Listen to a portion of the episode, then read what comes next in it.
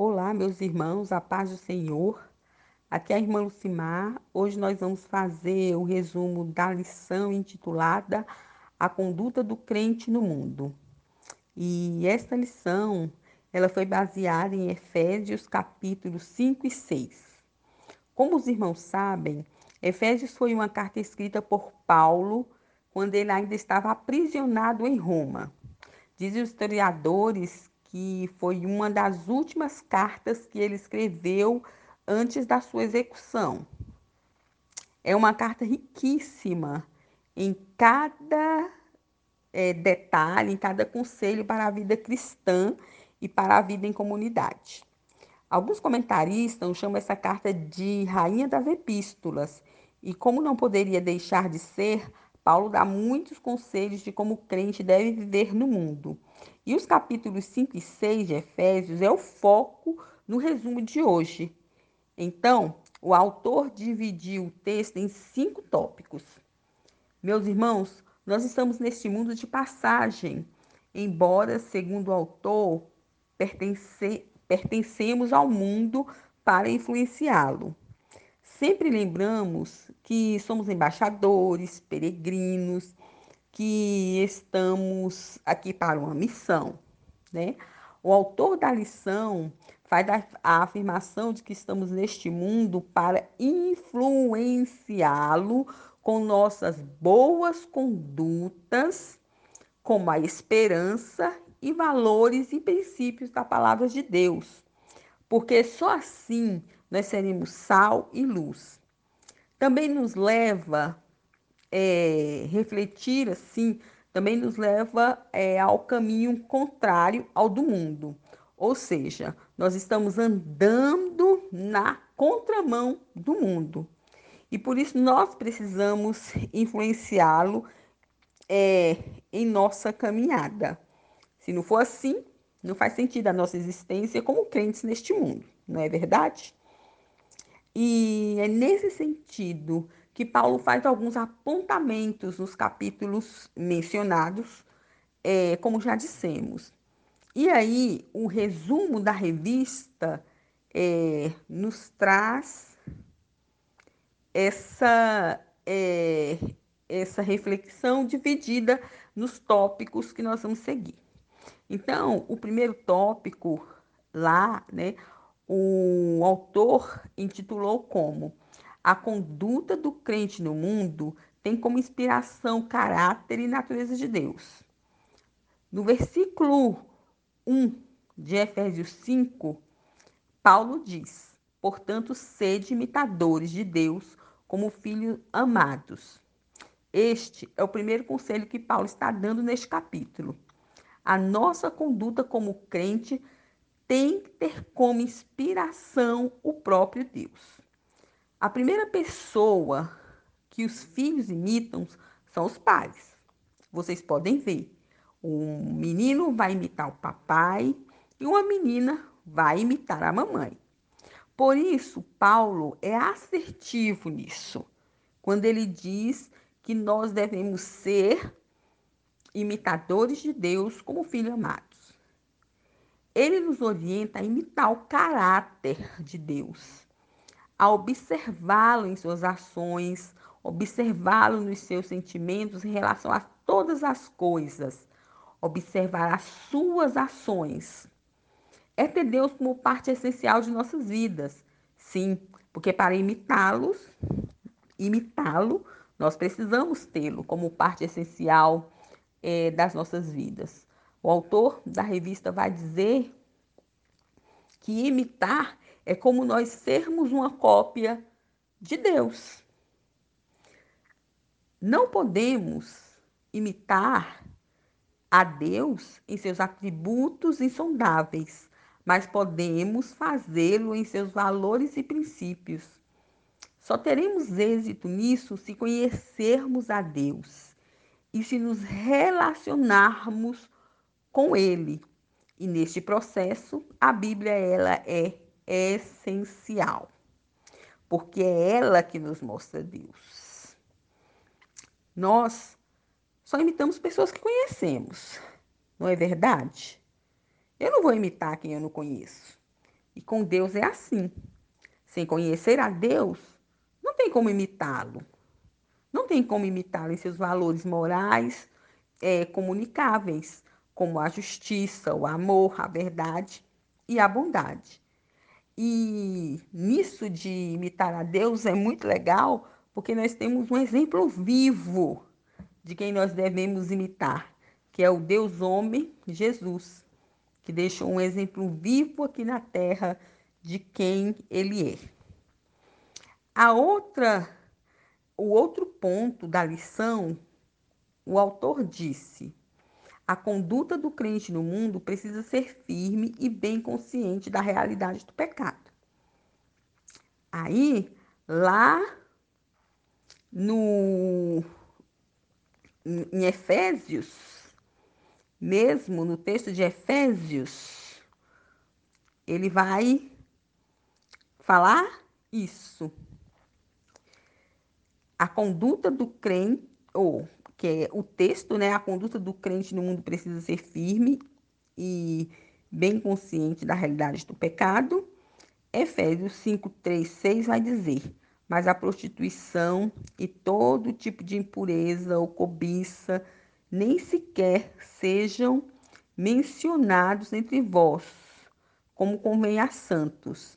Ninguém vos engane com palavras sem sentido, pois é por causa dessas coisas que a ira de Deus veio sobre os desobedientes. Então, meus queridos irmãos, Paulo, ele está dizendo, né, que cada dia é, nós temos que ter essa consciência de que a nossa conduta no mundo precisa ser firme. E é interessante que nós estamos observando que cada dia mais se torna difícil de falar e confrontar o pecado, tanto em nossas vidas como no meio em que vivemos, porque as coisas estão sendo relativizadas e o pecado também está sendo relativizado. E uma das causas da relativização do pecado é o hedonismo, ou seja, é a busca do próprio prazer. Cada um busca o seu próprio prazer. Como diz o ditado, se não faz mal a ninguém, que mal tem. Não é? Isso é hedonismo. Eu busco o meu próprio prazer e não estou interessado em saber se é pecado ou não. Outro fato é a aceitação de teorias como essa que o autor citou, que é a, a teoria da evolução, que ela diz assim que pecado não existe. O que existe é um instinto da vida primitiva. No entanto, nós sabemos que o pecado existe. E Paulo fala claramente no texto em que lemos o que não devemos fazer. Ele fala da realidade do pecado à nossa volta e como devemos nos conduzir. No capítulo cinco, ele fala de outros pecados que não devemos cometer e devemos saber que são reais, mas que não podemos cometer, porque desagrada a Deus, ofende o caráter dele. É uma realidade ver muitas pessoas que querem se relacionar ou se aproximar de Deus sem se arrepender ou confessar seus pecados. Querem de Deus, mas não querem a Deus em realidade. Querem as bênçãos, mas não aceitam as mudanças pedidas por Ele. Como crentes, devemos ser conscientes da realidade do pecado em nossas vidas. Não podemos relativizá-lo de forma alguma. Não podemos, não podemos relativizar valores, princípios, porque quando o fazemos, isso origina pecado em nossas vidas. E pecado é coisa séria diante de Deus. Por isso, a nossa batalha contra ele deve ser constante. O outro ponto que o autor enfatizou a respeito da conduta do crente é que a conduta do crente no mundo precisa ser refletida e proclamada com a excelência familiar. Olha só Meus irmãos, o que nos diz Efésios cinco, vinte e dois, vinte e cinco e seis, de um a quatro? Mulheres, cada uma de vós sejam submissas ao marido, assim como ao Senhor.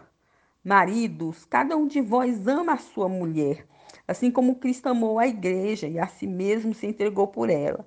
Filho, sedes obediente a vossos pais no Senhor, pois, por, pois isso é justo.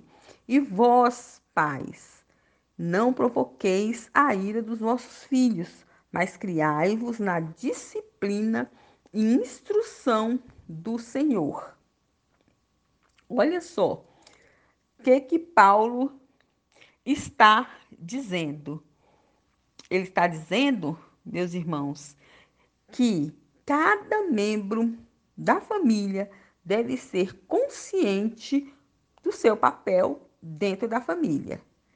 Se ela tem essa consciência, ela vai ser uma família exemplar para a sociedade em que vivemos. E ela vai influenciar as famílias que vêm sendo atacadas impiedosa, impiedosamente nos seus valores e princípios estabelecidos por Deus, e cada membro individualmente. Vocês já observaram como os membros da família individualmente são atacados? O homem na sua masculinidade, a mulher no seu lugar na família, os filhos na submissão aos pais, e assim vai. A família excelente, ela vai influenciar positivamente outras famílias.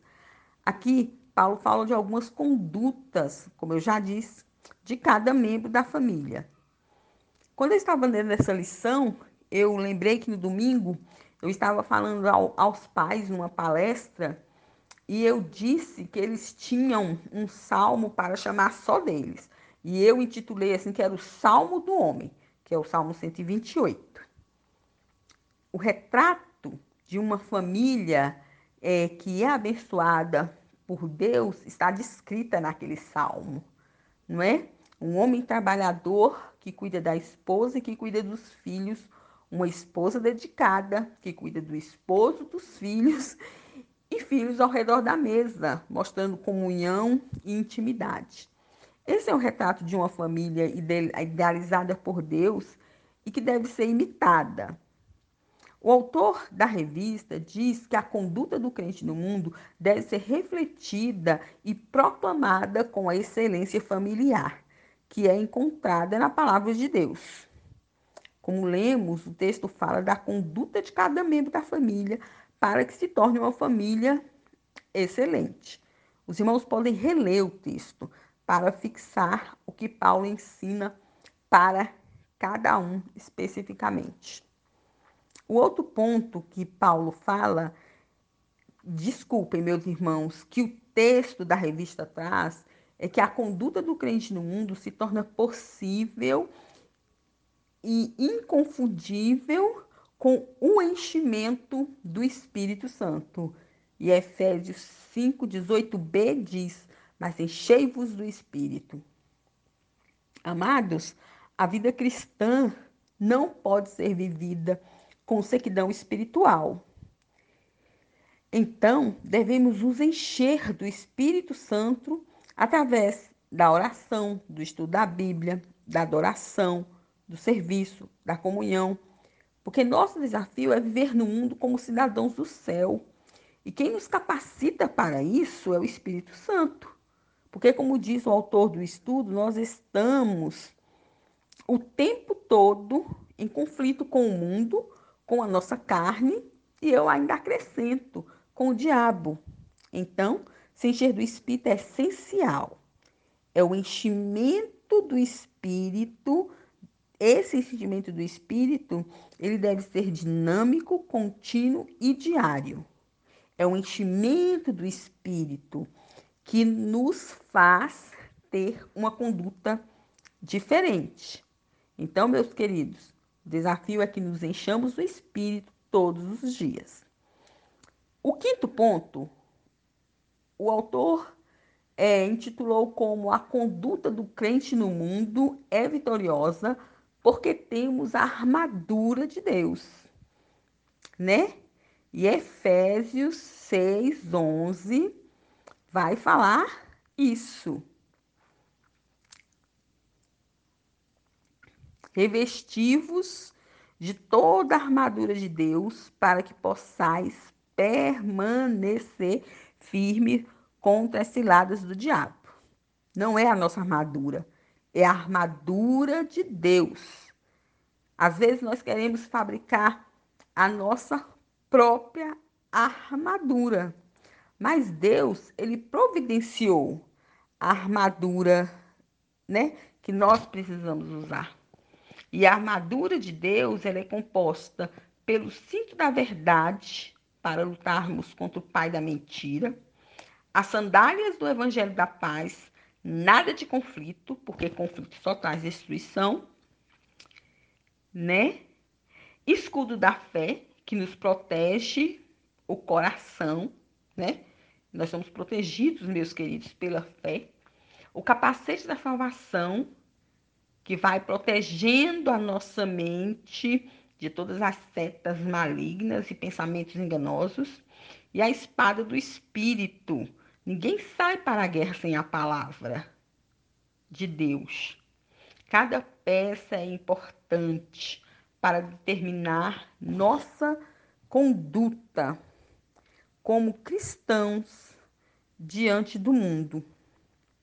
E aí, meus irmãos, conduta, como diz o autor da revista, para concluir, conduta é algo sério no mundo com tantas vertentes e numa sociedade tão pluralista que tem escravizado, que tem esvaziado os conceitos de ética e vida com Deus. No mundo do relativismo ético e modernismo de ideias, vivemos o grande desafio de mostrar a nossa fé pela nossa maneira de viver, pela nossa maneira de nos conduzirmos. Viver na contramão não pode ser uma opção, é uma exigência de quem escolheu seguir a Jesus Cristo. Então, nós, como diz o autor aqui para concluir, devemos ficar bem, fincar bem firme as estacas de nossos princípios que não podem ser removidos. Devemos colocar como ideal de, do projeto de vida ser imitador de Deus. Devemos valorizar e proclamar a família como instituição divina e, por isso, precisamos viver e existir segundo os preceitos da palavra. A família, né? Ela precisa viver e existir segundo os preceitos da palavra e precisa reconhecer nós que estamos numa batalha e que esta é de natureza espiritual. Portanto, precisamos, meus irmãos, de armas espirituais. Então, meus queridos, a conduta do crente no mundo tem como inspira- inspiração o caráter e a natureza de Deus. Ela precisa ser firme, bem consciente da realidade do pecado. Precisa ser refletida e proclamada com excelência familiar. Ela se torna possível e inconfundível com o enchimento do Espírito Santo. E é vitoriosa, porque temos a armadura de Deus. Meus queridos, que Deus abençoe essa palavra nos nossos corações, que nós possamos praticá-la, para que nós realmente estejamos influenciando as pessoas ao nosso redor, e não apenas vivendo para nós mesmos. Que Deus os abençoe, que Deus multiplique essa palavra no seu coração e que ela seja multiplicada em seus lábios para que você compartilhe com outros. Muito obrigada pela sua atenção. Até breve. A paz do Senhor.